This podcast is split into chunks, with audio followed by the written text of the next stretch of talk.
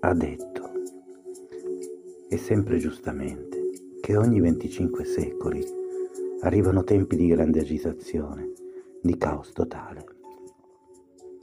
Ed è proprio quello il momento in cui il maggior numero di persone diventano illuminate. Ora sono passati 25 secoli dai tempi del Buddha.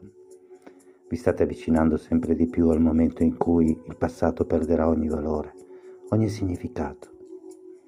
Quando il passato perde ogni significato, voi siete liberi, non siete più legati al passato.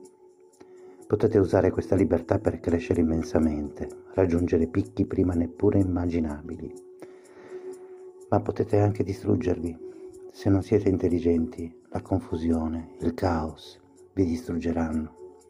Succederà a milioni di persone a causa della loro mancanza di intelligenza, non per il caos.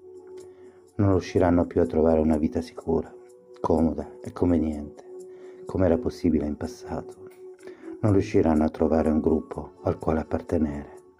Dovranno vivere delle proprie risorse, dovranno essere degli individui, dovranno essere ribelli. La società sta sparendo, la famiglia sta sparendo. È molto difficile ora, a meno che tu sia capace di essere un individuo. Il vivere diventerà difficile. Solo gli individui sopravviveranno. La gente che è stata troppo abituata alla schiavitù, abituata a ricevere comandi, abituata a obbedire agli ordini di qualcun altro.